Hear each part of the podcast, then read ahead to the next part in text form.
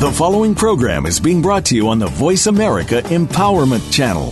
For more information about our network and to check out additional show hosts and topics of interest, please visit VoiceAmericaEmpowerment.com. The Voice America Talk Radio Network is the worldwide leader in live Internet talk radio. Visit VoiceAmerica.com. The views and ideas expressed on the following program are strictly those of the host or guests and do not necessarily reflect the views and ideas held by the Voice America Talk Radio Network, its staff, and management. Help!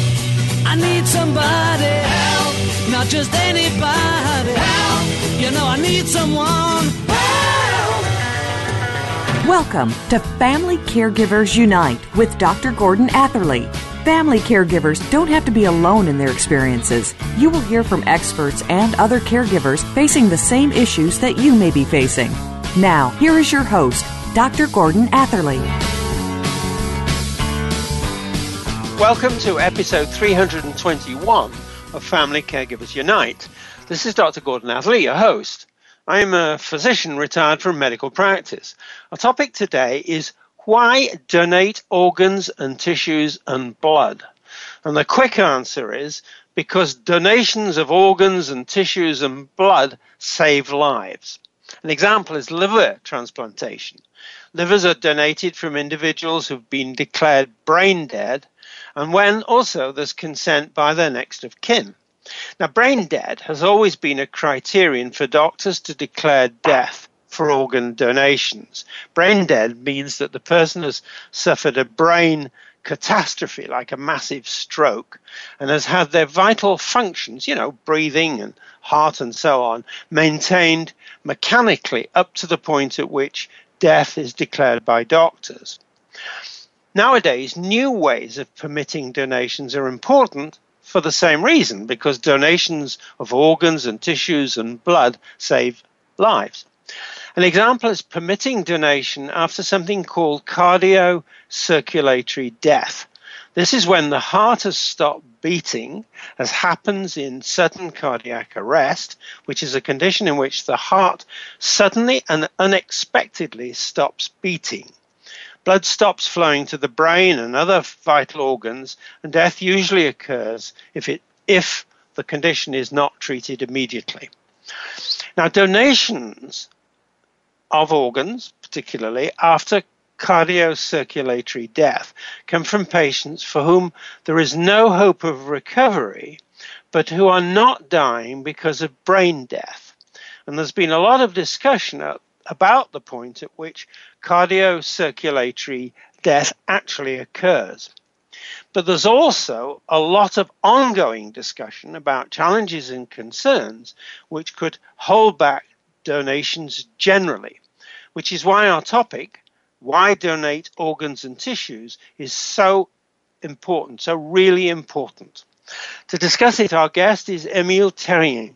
Emile and his wife Beth are passionate spokespersons for organ, tissue, and blood donation. Emile retired in July 2006 after 18 years as president of the Canada Safety Council. He continues to be widely respected and much sought after spokesperson on matters of public health and safety. Public health and safety has been his mission throughout his career and in his private life. His community participation is driven by a concern for effective public safety, a humane and compassionate criminal justice system, and the crucial need to increase organ donation. As a volunteer, he serves numerous organizations such as the Trillium Gift of Life Network, the Canadian Blood Services, the Kidney Foundation of Canada, and the Church Council on Justice and Corrections, and the Social Justice Network. So, welcome to the show, Emile. Well, thank you very much for having me again, Dr. Atherley. It's great to be with you again. Thank you, and you too. Now, Emil, Emile, please tell us the story of your daughter, Sarah Beth, who died of sudden cardiac arrest in June 2006. Yeah, it will be uh, actually June 17th next week. One week from today will be the eighth anniversary of Sarah Beth's death. And Sarah died of sudden cardiac arrest and arrhythmia. She was 32 years old. She was very, very healthy. She walked, she ate, she did all the right things, but you know this came out of the blue and it happened. She got sick early on a Sunday morning. She was taken to the hospital, and she died the following Saturday afternoon. Subsequent to her death, her her kidneys were taken, their corneas, and they were transplanted into two individuals, two kidney recipients, who we understand went on to live long and pretty rewarding lives. So, from a, the perspective of a legacy, it's a wonderful thing, and we're glad those patients are doing well. Emile, please tell us why you and your wife, Beth, are passionate spokespersons, particularly for organ donation, but also tissue and blood donation. Well, you alluded to the fact, you know, an organ, a transplantation could save a life or prolong a life and certainly improve a life. And when you see, if you look at kidneys alone, you know, 70% of, uh, of donations required are for kidneys. There are 18,000 people on dialysis machines in this country, and if you take one off, two off, three off, you know, one at a time, we're doing a marvelous thing, not only to the healthcare system, but also to, to these individuals. You know, and if they stay on the dialysis, you know, the moment of truth arrives and they will die. Take them off it, and they go on and live pretty good lives. So it can be done. And I should also point out, and I don't want to be pecuniary about dollars here, to keep a patient on dialysis in Canada costs about seventy, eighty thousand dollars a year. We have eighteen thousand on dialysis, so it's a bil- what I call a billion dollar loss industry every year. But we are taking more off, and I think we're making headway. And Beth and I feel proud that we're you know part of this winning team that are you know making inroads, making inroads and team successes.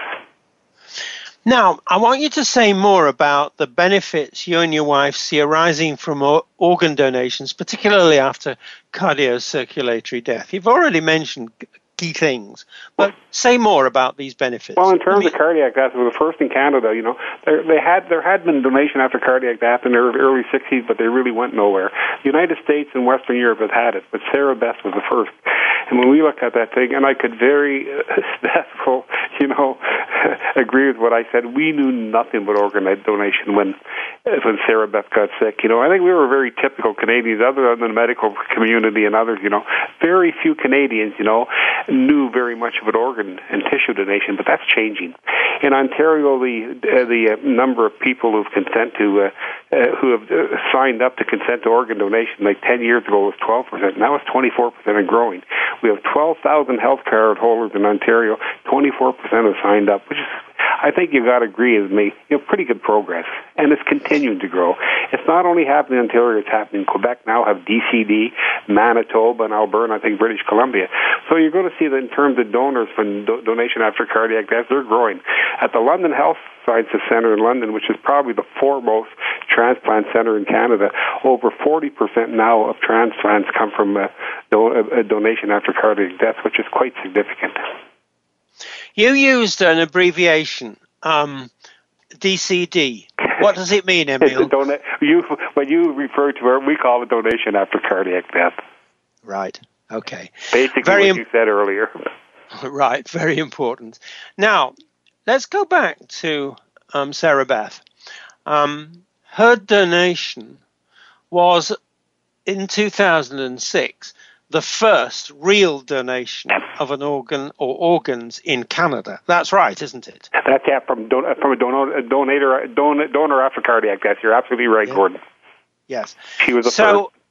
you've picked up, and this is an emotional question. You've picked up um, that groundbreaking, that important, m- massively important first step that Sarah Beth um, represents and carry you're carrying it forward you and your wife in all the work you do uh, in a way that builds donations of, particularly of organs uh, for all the reasons you're talking about, including saving the healthcare system money.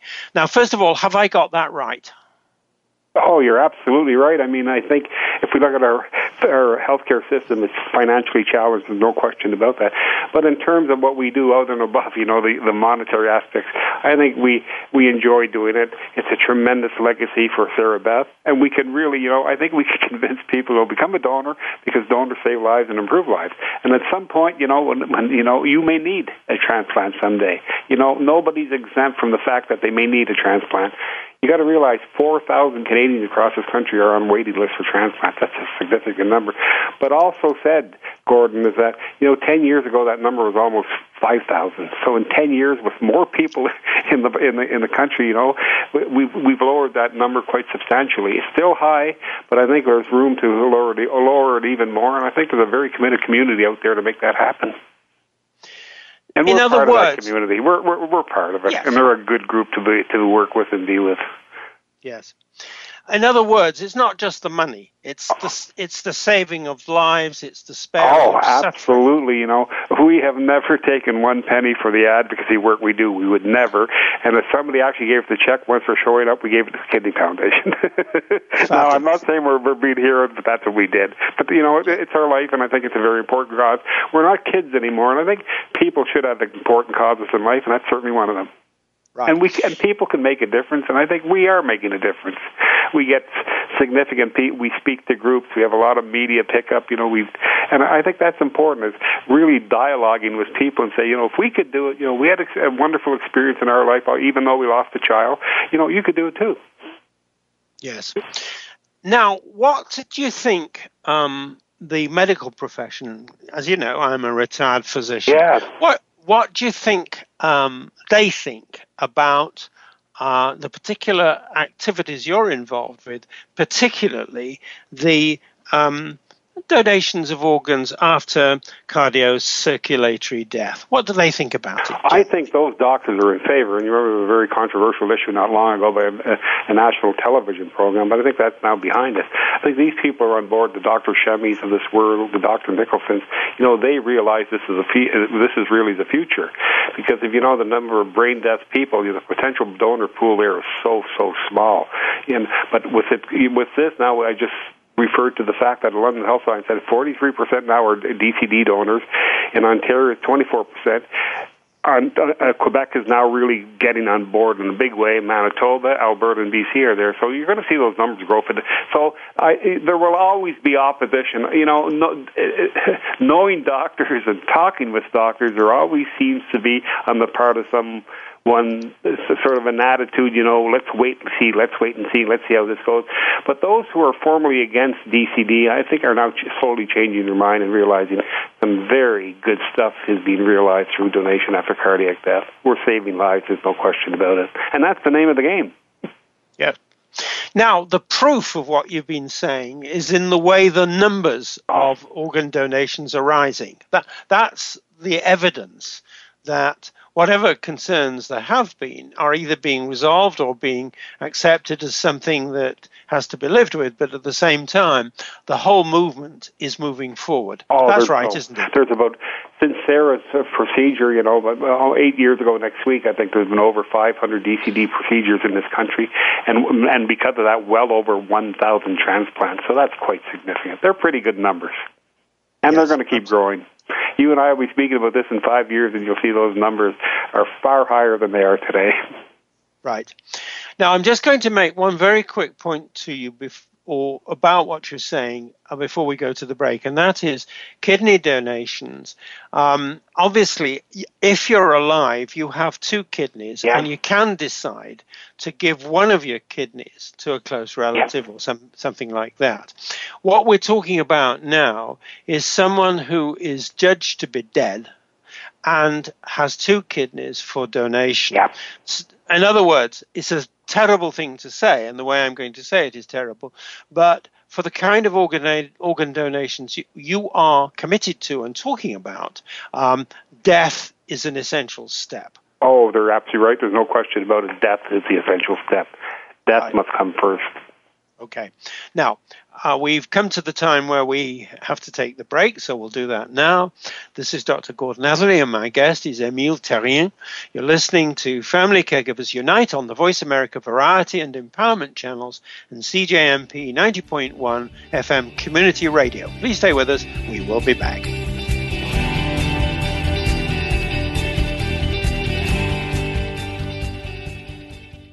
Follow us on Twitter for more great ideas at Voice America Empowerment. Step into the doorway to conscious choice, greater health, and well being. Attain the balance that you've been seeking. Tune in and turn on 1111 Talk Radio. Feed the mind. Embrace positively. Release the tension. Step out of fear. Host Simran Singh will help you broaden your mind and open your heart toward a greater understanding of how to take charge of your life. 1111 Talk Radio is here every Thursday at 7 p.m. Eastern Time, 4 p.m. Pacific Time on Seventh Wave Network. 1111 Talk Radio, because shift happens. There are 13 unbreakable habits of truly enlightened people. These life changing habits are discussed on Dream the Life, Live the Dream with Dr. Yomi Garnett. We'll offer an excursion in self discovery, along with wisdom that will allow you to stay on the correct path toward your destiny. You can find excellence in your life. Tune in every Thursday at 7 a.m. U.S. Pacific Time, that's 10 a.m. Eastern Time, on the Voice America Empowerment Channel for this exciting transformational journey. It's your world. Motivate, change, succeed. VoiceAmericaEmpowerment.com.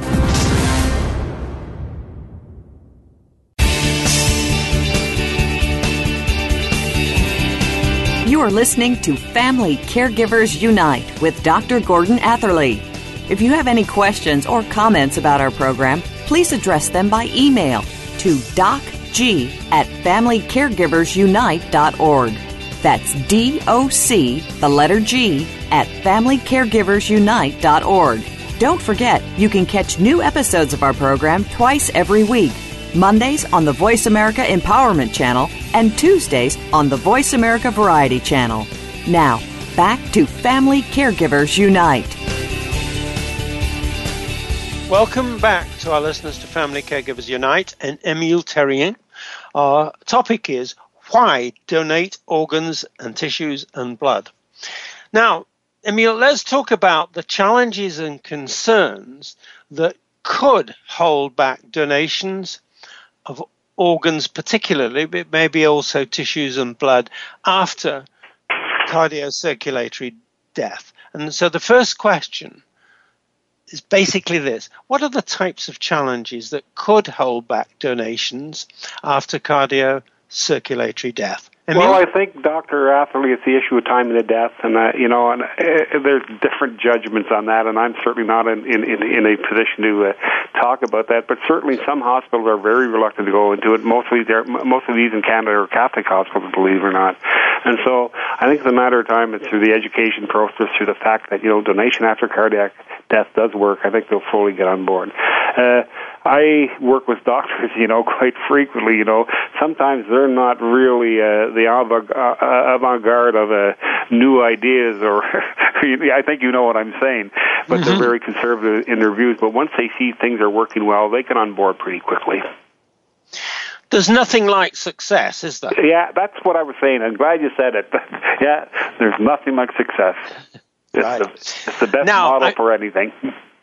I'm going to ask you what are the types of concerns that could hold families back in agreeing to donations after cardiocirculatory death? Well, I think the procedure, Gordon's got to be, you know, once you meet with the, the intensivist, you know, the the transplant doctors, and we went through this whole process with uh, with Sarah Beth because over at from Saturday from Sunday to Saturday was rather long being in intensive care. So we met with all these people. They were very comforting. The chaplain was just wonderful. The social worker was just unbelievable. So what you're doing, they're telling you know we're going to lose our daughter. We knew that. You know, I mean, the heartbreak of that is terrible. And you know, we became convinced that out of Sarah's, be- Sarah's death, something very positive would come about, and I think it did. So that was the thing that re- really carried us through that. Now, what could hold people back, um, families back in that sort of situation? Well, first of all, you know, uh, a lot of Canadians have a lot to learn about organ and tissue donation. They should start right there. You know, uh, the uh, as I said, only 24% of, of Ontarians are registered donors, and we got to get those numbers up. And by you know by registering to become a donor, you know you become well aware. The the information provided is very informative, so you learn then exactly what a donor is, what a donor can contribute, and what you can gain out of this. I should maybe also tell you, according to Trillium Gift of Life Network, in, in Ontario alone, we lose four out of 10 potential donors because the family does not consent to donation when a loved one dies, and I emphasize that. However, when families when families do not consent, they often cite ignorance of, of a loved one's wishes. And yet, I think this is important. When someone has, has registered their wish in Ontario, families consent to donation 90% of the time. So I think that backs up exactly what I said. People got to get to know and they got to register. It's an amazing figure, like nine, 90%, you know, agree to uh, organ donation, which is a phenomenally high number. Yeah, that's important. That's an important statistic, isn't it? It's very, very, and these are the types of statistics that you don't throw at people, but you, you know, you you discuss with the families of potential donors. Right.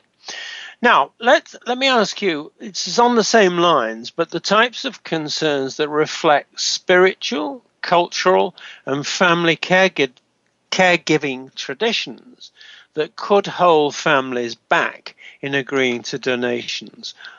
I'm always talking about after cardiocirculatory Yeah. death.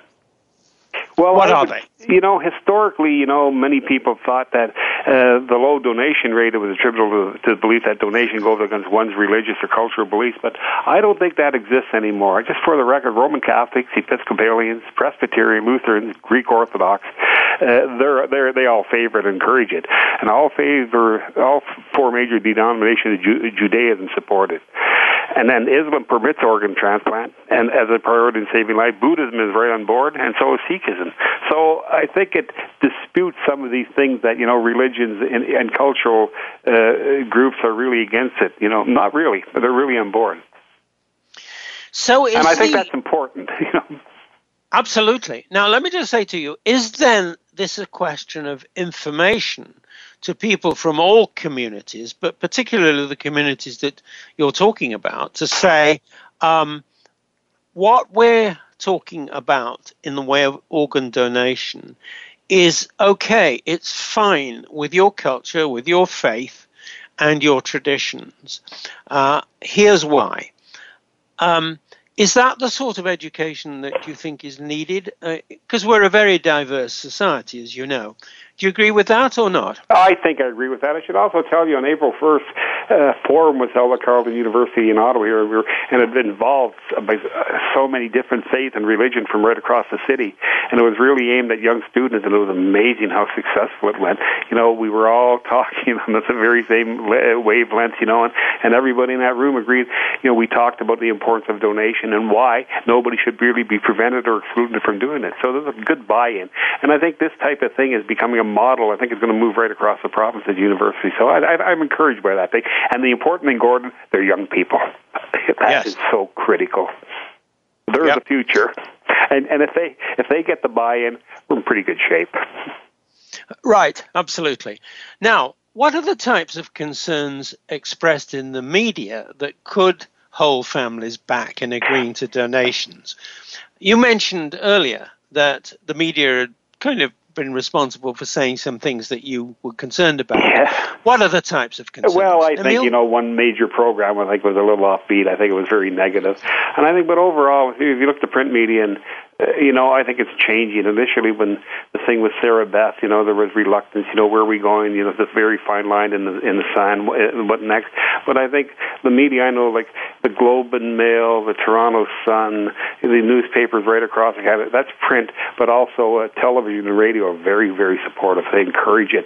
I mean, anybody who wants to talk about organ donation or have an event supporting organ donation, they will get all the media pickup they want. They strongly support it, and that includes donation after cardiac death. They don't discriminate between brain death and cardiac death. Right. Um, let me just take you a step further into this question.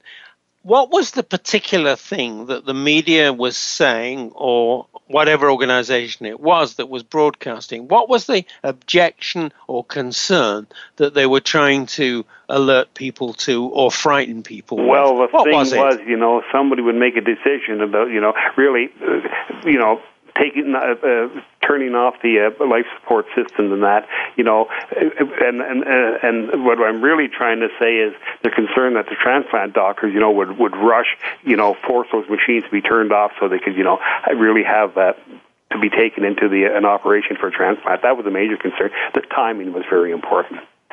But overall, I, you know, I think all that concern now is really gone, you know, under the bridge, and I think the media have, have a good buy-in. But they realize, you know, we need alternatives, and DCD is an alternative to get those numbers up. Right. Could it be also something to do with the point that to human beings, the idea of saving a life is actually important and matters? Could it be something of that too? Oh, absolutely, no question you know, and uh, it's normally somebody with a very high-profile entertainer here in Ottawa, Mike MacDonald, and Mike MacDonald just not long ago received a liver transplant at Toronto Western Hospital. That was big news because well known, and you know the media letters to the editor, radio, television was so well covered. But it just shows you a person who was very, very sick, needed a liver, and he waited many, many years for that. He finally got it. I saw Mike about a month ago at an event. He looks great. the same old yeah. Mike funny as yes. ever, looks well. But isn't that an amazing story? That's saving a life, isn't yeah, it? Yeah, for saving a life. Yeah, and he talks about it. He said, yeah. He said, saving yeah. my life. And he said, and, and he was very, he said, I was very abusive to the way I lived, you know. And finally, you know, I get sick, I need a liver, and they responded, and it's great. Yeah. Now, overall, then, the, the impression I'm getting from you in answer to all of these questions I've just asked you is that the I'm going to call it the opposition. You know, the criticisms and concerns are on the way you out. Know, you, you know what opposition is in the medical profession. I sure do. Yes. I okay. Kidding. I also know about it in the political domain, but that's another story. Um, no, I think we're in a situation where the success, the idea of saving life, and the sense that this is a very worthwhile thing to do and to agree to while you're hale and hearty, while you're in your good shape. You sign a form and say, I want to, in effect, my body to live on after uh, my death in somebody else's yeah. way of saving their life. Now, is that a message? Oh, absolutely. I got to tell you these numbers. I think I think they're rather intriguing. Uh, since the inception of Trillium and Get the Life Snapper in Ontario, that came into existence in 2002. The oldest organ donor, donor in Ontario was 90 years old, and the oldest tissue donor was 106 years old. Isn't that unbelievable? so it's no longer a thing for young people. Right. My mother-in-law died a couple of years ago at 88, and her her corneas were given to two people who uh, were able to resume full and perfect sight.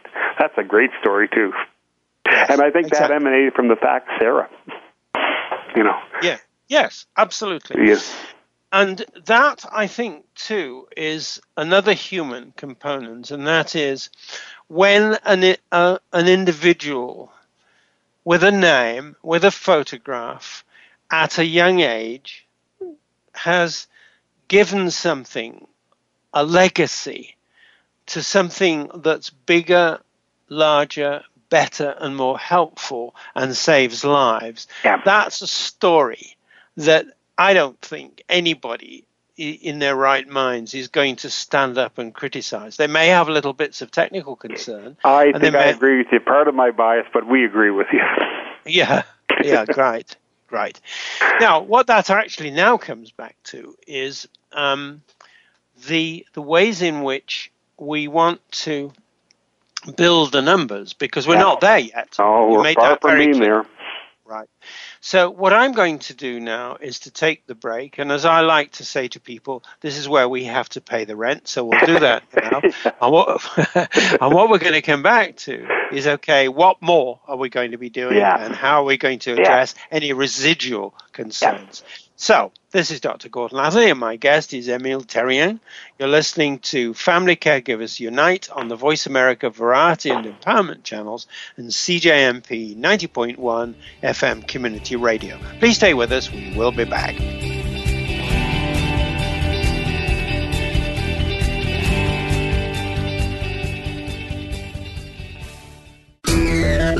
Friend us on Facebook to keep up with what's empowering the world. Voice America Empowerment.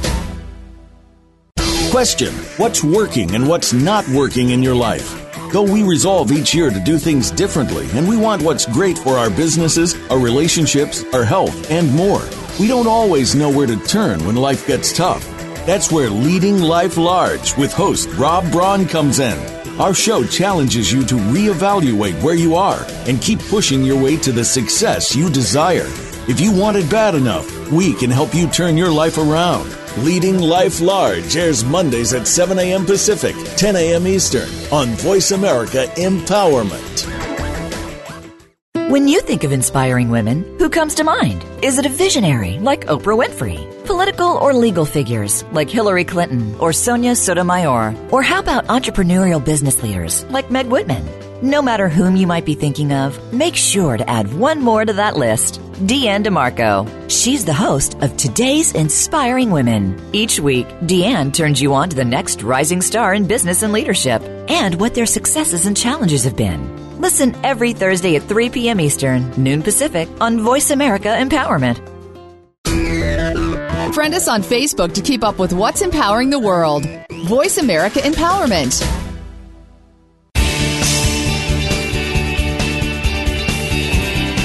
You are listening to Family Caregivers Unite with Dr. Gordon Atherley. If you have any questions or comments about our program, please address them by email to docg at familycaregiversunite.org. That's D O C, the letter G, at familycaregiversunite.org. Don't forget, you can catch new episodes of our program twice every week Mondays on the Voice America Empowerment Channel, and Tuesdays on the Voice America Variety Channel. Now, back to Family Caregivers Unite. Welcome back to our listeners to Family Caregivers Unite and Emile Therien. Our topic is why donate organs and tissues and blood. Emile, now let's talk about responding to the challenges that could hold back donations and therefore how we build the numbers so that more and more is done. Now, that's an, first, you know, I'm sorry, go ahead. Yeah, I was just going to say, let me just put the question to you in a, a bit more formal way, which is of the types of challenges that could hold back donations of organs after cardiocirculatory death, and there are still some, which are the ones of those challenges do you respect most, and how do you respond to them? What do you say to them? Well, I think you know you got to put. We, I think we're getting the message across that transplantation is an important medical procedure. That said, as viewed by the majority of Canadians as a necessary important part of our healthcare system, most expect it will be available to them and their loved ones should the need arise. But there's a huge gap between support for transplantation, more than 95%, and willingness to do- donate only 50 to 60%. There's where we got to get those, we got to line those numbers up. And the important thing is that we get the message out, well, one organ and tissue donor donor can save up eight lives and improve as many as 75 others. I mean, these things jump out at people. I think more people would be. This is the constant message we got to get out. You know, at some point you may need a transplant. You know, you may be in a position someday to be a donor. And I think slowly, slowly, slowly, as I alluded to earlier, 10 years ago we didn't have these numbers, and we're having them now.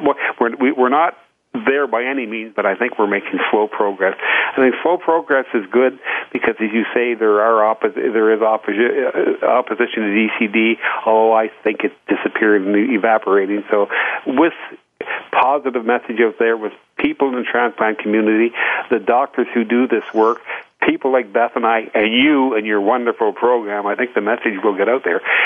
I think slowly the transplantation is getting its footprint in most hospitals across this country. But also we got to realize, and I hate to be sound parochial or biased because I live in Ontario, there's not that many transplant centers in, in this province. There's one at London, one a couple in Toronto and, and, and Ottawa.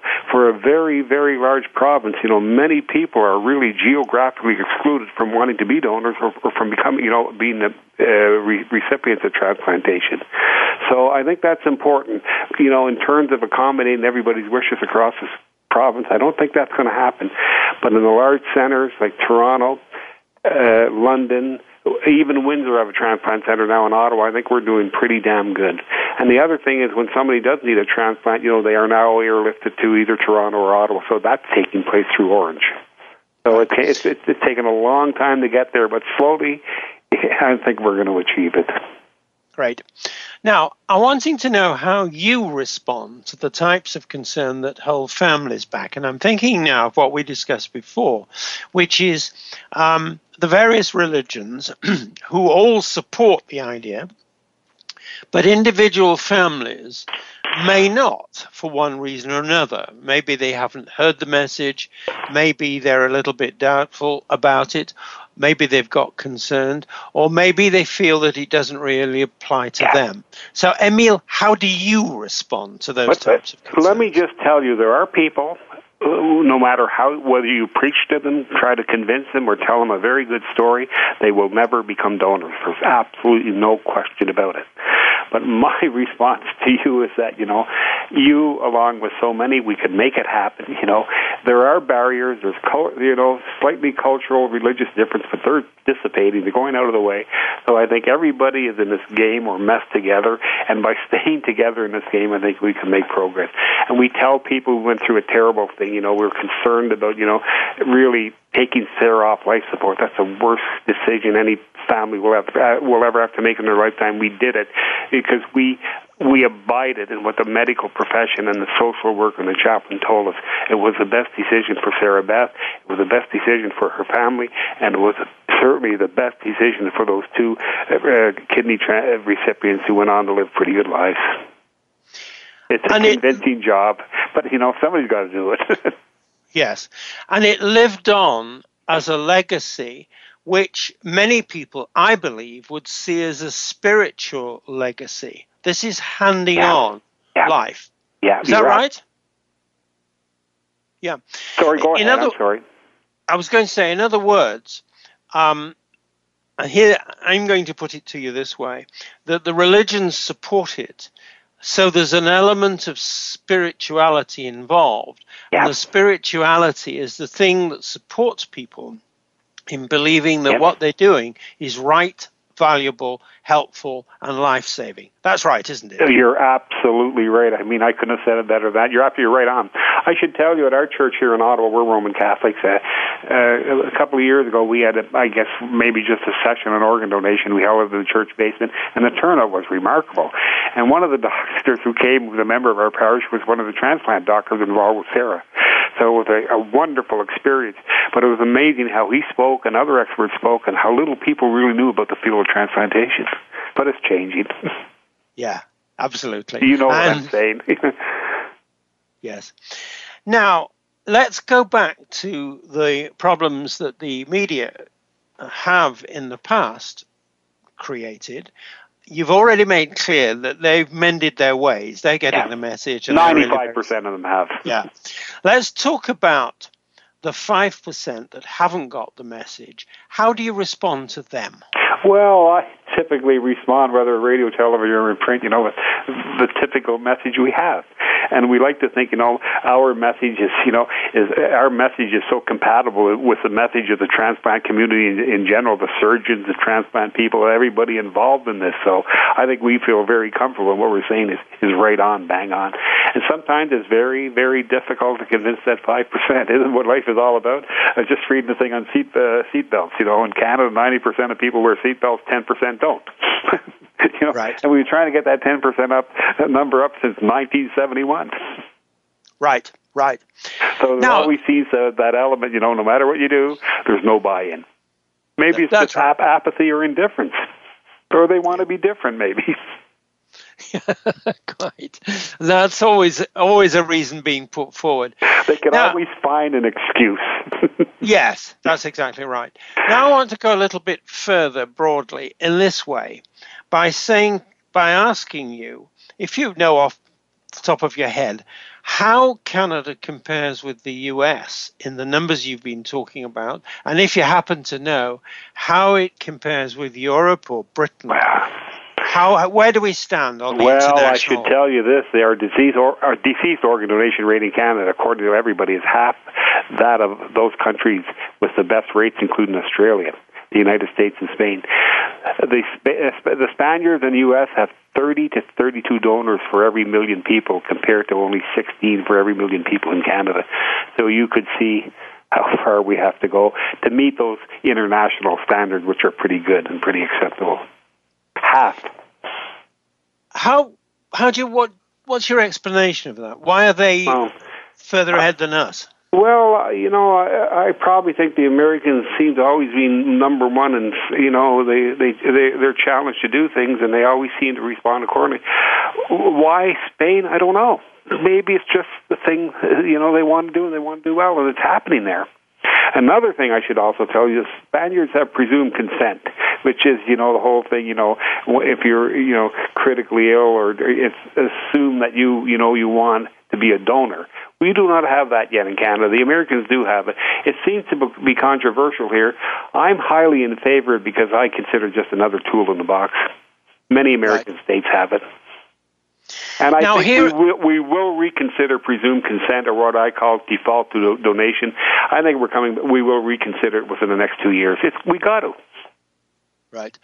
Just a quick question about Ontario. There's a form to be signed, and when you've signed it that says I consent to being a donor, does the family, if you happen to know this, in Ontario, have the right to override the consent that you've given when you were alive? Well, there are cases where it's a very difficult situation when the parents want to override that consent. It could be a very, very messy situation. But my understanding, legal, legally, they do not. Right. So it's a matter of talking, then, is sure it? it is. That is, yep. to, yeah, sitting round the bed or sitting um, in a in a quiet place, yeah. going through the story yeah. in the way that you've just gone through it with us, with me. That is to say, the story is a good one, yeah. and our assumption is that your loved one would like to be, on his or her own part, part of that story because it's a good one and because it has spiritual, yeah. uh, ethical, and just humane angles to it, which makes it such a happy story. Yeah. You know, another thing, you talk to families and they say it's such a difficult topic to discuss with friends and family, and I, I think they're right. they're absolutely, but you know, they got to do it. you know, you got to get over that resistance or concern, and you got to talk about it. Yeah. Albeit, I could see it's a very, very difficult because you're mostly talking death, somebody dying, right? Right.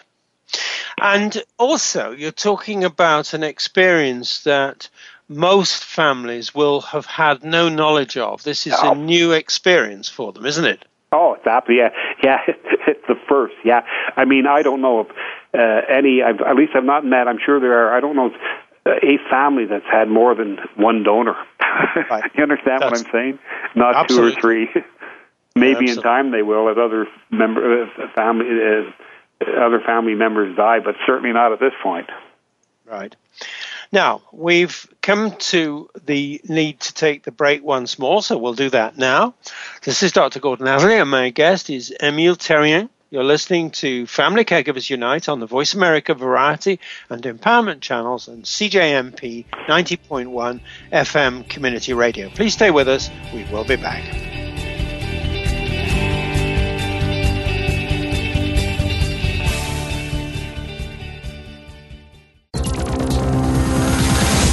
It's your world. Motivate, change, succeed. VoiceAmericaEmpowerment.com. Have you ever noticed that sometimes life just feels easier, especially when judgment of you or anyone else ceases to exist? What if you could function from that space all the time? What if gratitude is the key? Every time you are grateful for someone or something, a new universe opens up what difference can you create in your life and the world from the energy, space, and consciousness of gratitude? Join us on Access Consciousness Presents Beyond Saying Thank You every Tuesday at 12 noon Pacific Time on the Voice America Empowerment Channel. Every one of us confronts challenges that rock our world to the core, making us confused and disoriented, not knowing which way is up. On The Mother Rising, host Margaret Jacobson will nourish that spark that enlivens. You will be both empowered and inspired to create the changes leading you on your path to your own true freedom.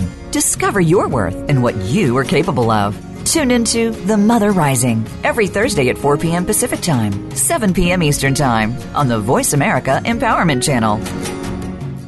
Follow us on Twitter for more great ideas at Voice America Empowerment.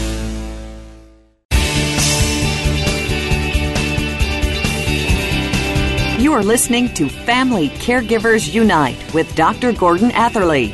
If you have any questions or comments about our program, please address them by email to docg at familycaregiversunite.org. That's D O C, the letter G, at familycaregiversunite.org. Don't forget, you can catch new episodes of our program twice every week. Mondays on the Voice America Empowerment Channel and Tuesdays on the Voice America Variety Channel. Now, back to Family Caregivers Unite. Welcome back to our listeners to Family Caregivers Unite and Emile Therien. Our topic is why donate organs and tissues and blood? Now, Emile, let's talk about what more you and your wife Beth would like to do and see done to respond to the need for more donations of organs and therefore to respond to whatever challenges remain. What more would you both like to do? I would want to make sure that the provincial organizations that are responsible for organ and tissue donation are well resourced and well funded. That's extremely important because if that doesn't happen, a lot of other things will not happen. I'm pleased to know that the Canadian Blood Service, who are responsible organ tissue donation at the national level, the national coordinating body, you know, their funding is very secure for at least the next five years, so they will continue to doing well what they are already doing. I think that's extremely. Another thing, we see, you know, the very important organizations like the Kidney Foundation and other organizations, the Canadian Critical Care Association, getting on board and really talking about this because they see it firsthand. So if we continue to build momentum and support from these organizations and from governments, I think, you know, more progress will be made. But it's very, very critical. I'm not only talking about dollars here all the time, but it's this moral, ethical support that's so important. Right. Supporting now, local campaigns and, you know, and surgical rooms where these things happen. Right. In other words, bringing a reality to yeah, exactly. everybody. Yes.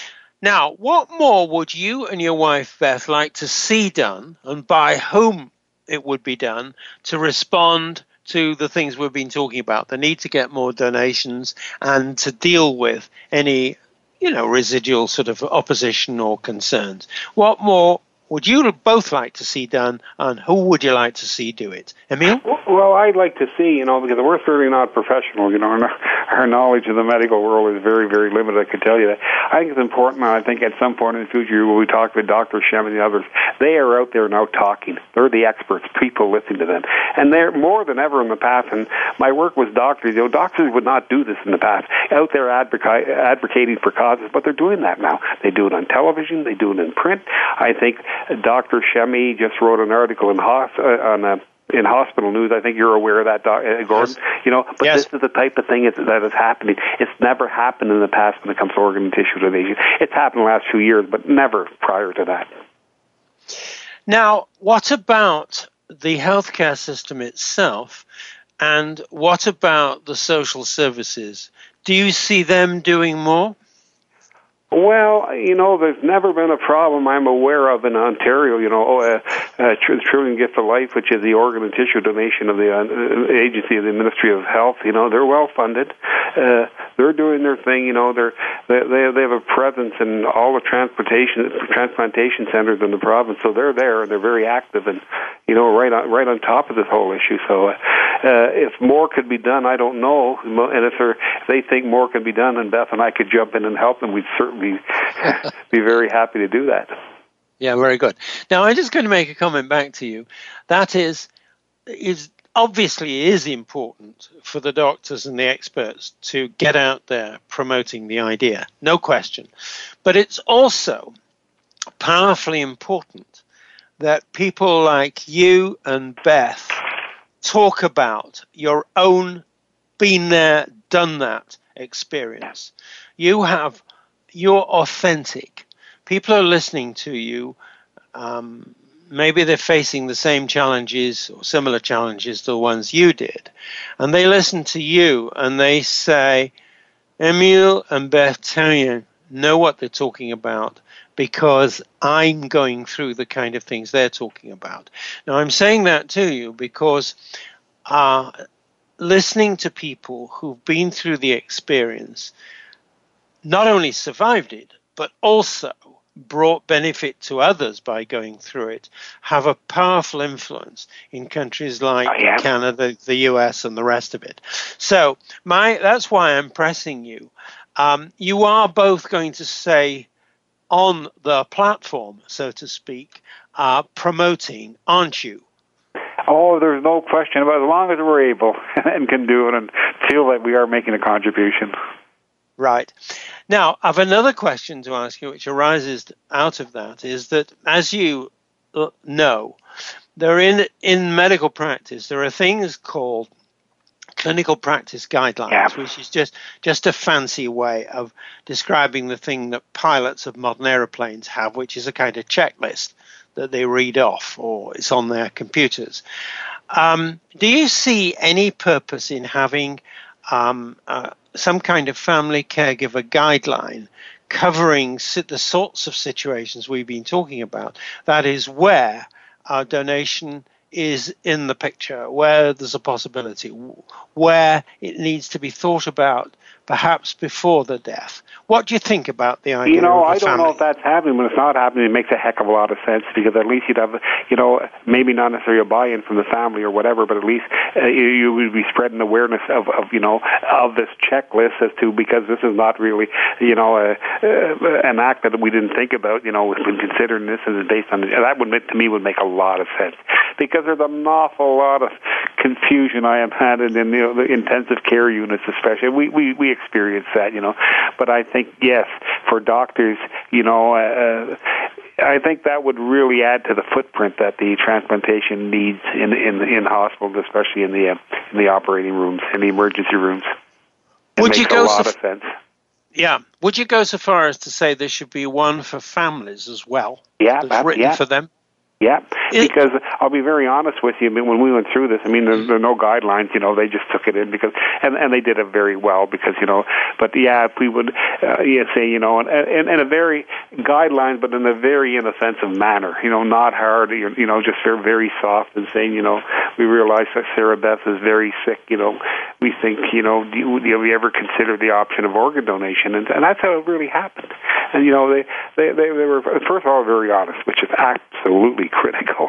There's no no game playing. I guess which is the nature of their beast. They got to be like that. But we felt comfortable knowing that they were honest and they were interested, very in, in, interested in our welfare and Sarah's welfare. I want to just take a step into a bit more detail with this idea of giving families more and better information. One of the ways is to make sure that the information is understandable because doctors, and you know this very well, uh, are very much like their technical talk. And if this your, is somebody's first experience of these kind of questions, the very last thing they need is this baffling language. And I've heard many, many times that people who are in this tough kind of situation are, and I don't mean this as a criticism, half listening in the sense that one half of the mind is grappling what, with what they're hearing, and the other is trying to understand what they hear. Yeah, oh, you're, that's that's a very very valid point. There's no question about it. Yeah. And right, there's now, an overriding factor. You know, there's somebody lying there who is very very sick.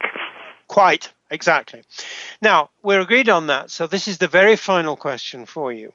What is your message for family caregivers who are asked to make decisions associated with donations? Emile? I think transplantation is such an important medical procedure. It has shown over for the years. Uh, we've had a kidney transplant. The first one was in Canada over 50 years, and since then, you know, wonderful things happen. You know, organ donors can make such a huge change in the lives of very, very sick people, and sick people really deserve a second chance if that second chance is available. And that's what we say. You know, you know, make sure you know it's not a great, it's not a difficult thing to become a donor, and then analysis, most Most transplants come from dead donors, so we are going to die, and it's really nothing in the way of preventing somebody to say yes when I'm gone. Please take my organs, and please make sure they're transplanted to somebody who will go on and live a, a long and productive life. Very good, very sound message. Now, unfortunately, we've come to the end of this very important say, um, episode um, not just the last segment, but the episode as a whole. And I want to say, first of all, Emile, thank you very much for oh, all that you've said. with you. Yeah.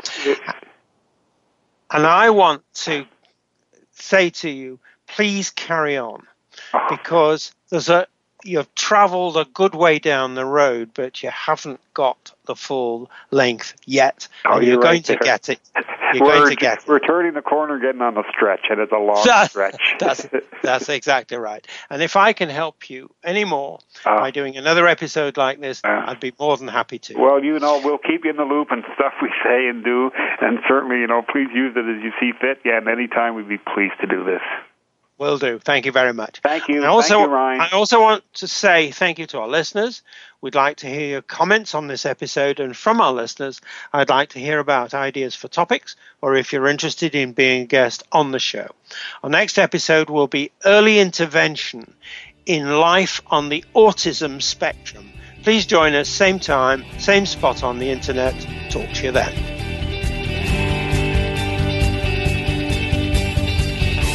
Thank you again for joining us this week for Family Caregivers Unite with your host, Dr. Gordon Atherley. Please tune in again twice every week, Mondays at 10 a.m. Pacific Time, 1 p.m. Eastern Time on the Voice America Empowerment Channel, and Tuesdays at 10 a.m. Pacific Time, 1 p.m. Eastern Time on the Voice America Variety Channel. Until the next show, we hope our programs help make the coming week easier and more hopeful.